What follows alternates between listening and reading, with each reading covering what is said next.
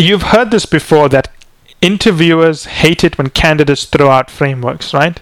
Now i'm going to i'm going to say something very controversial and i'm going to be able to back it and stand by it in this podcast. Candidates interviewers don't like it when candidates use frameworks i'll be honest with you. I personally don't like it when a candidate uses the framework. What i hate is the way people use frameworks. Understand this. It is not that interviewers don't dislike the use of frameworks.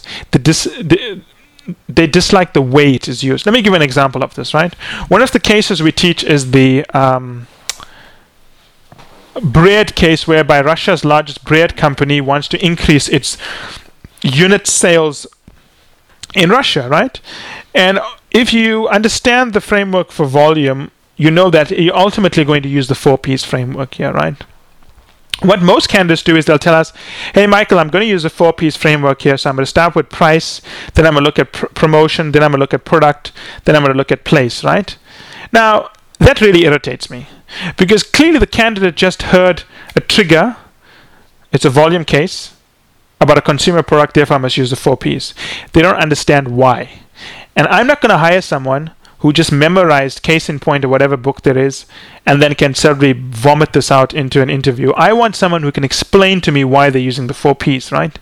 So when a candidate says I'm going to use the four P's, I'll always ask why. Why do you want to use the four P's and why are you starting with price? And immediately you can see the en- you can see the engine in their head seizing right? They don't know. They've never been trained this right? They've never been told why they have to use the four p's. They've just gone out like parrots and memorized it. Don't be a parrot. You put parrots in cages. Unless you want to be in a cage don't be a parrot. You need to understand why you're using the four p's. So what i teach candidates is how to introduce the four p's in a logical way right? Again how you use it. So i'll tell the candidate this is the way i would introduce the four p's in this case. I would say well the way I'm going to analyze this case is is uh, is unique. Firstly, I would never start a case from looking at price first because price is an instrument of strategy and I'd rather understand the strategy of the company first before understanding how I would price the project to further that strategy. However, in this case, I am going to start by looking at price first because I understand we're dealing with a commodity and commodity volumes fluctuate significantly as prices change, right? It's a rule of economics. So I'll look at prices first, but in any other case, I'm not going to look at prices first. I would have looked at products. I'd first look at the product mix and see whether the product mix meets customers' needs relative to what competitors are offering, right?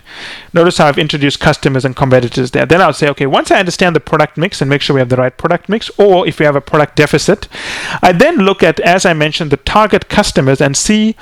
Um, where our target customers shop and whether we have a presence where our target customers shop. For those of you who are not familiar, that is place, otherwise known as channels.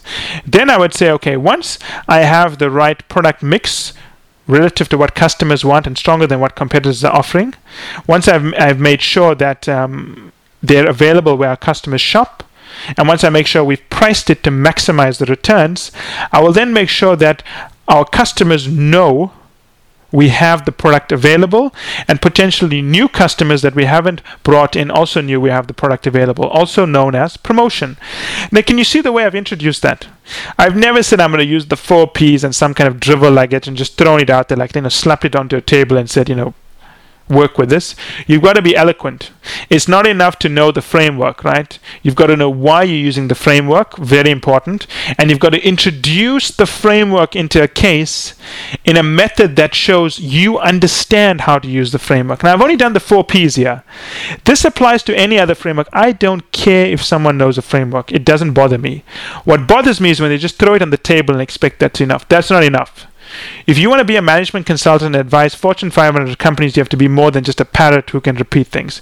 You have to understand the underlying reasons why you're using the framework, and you have to demonstrate the underlying reasons through the way you introduce the framework into a case.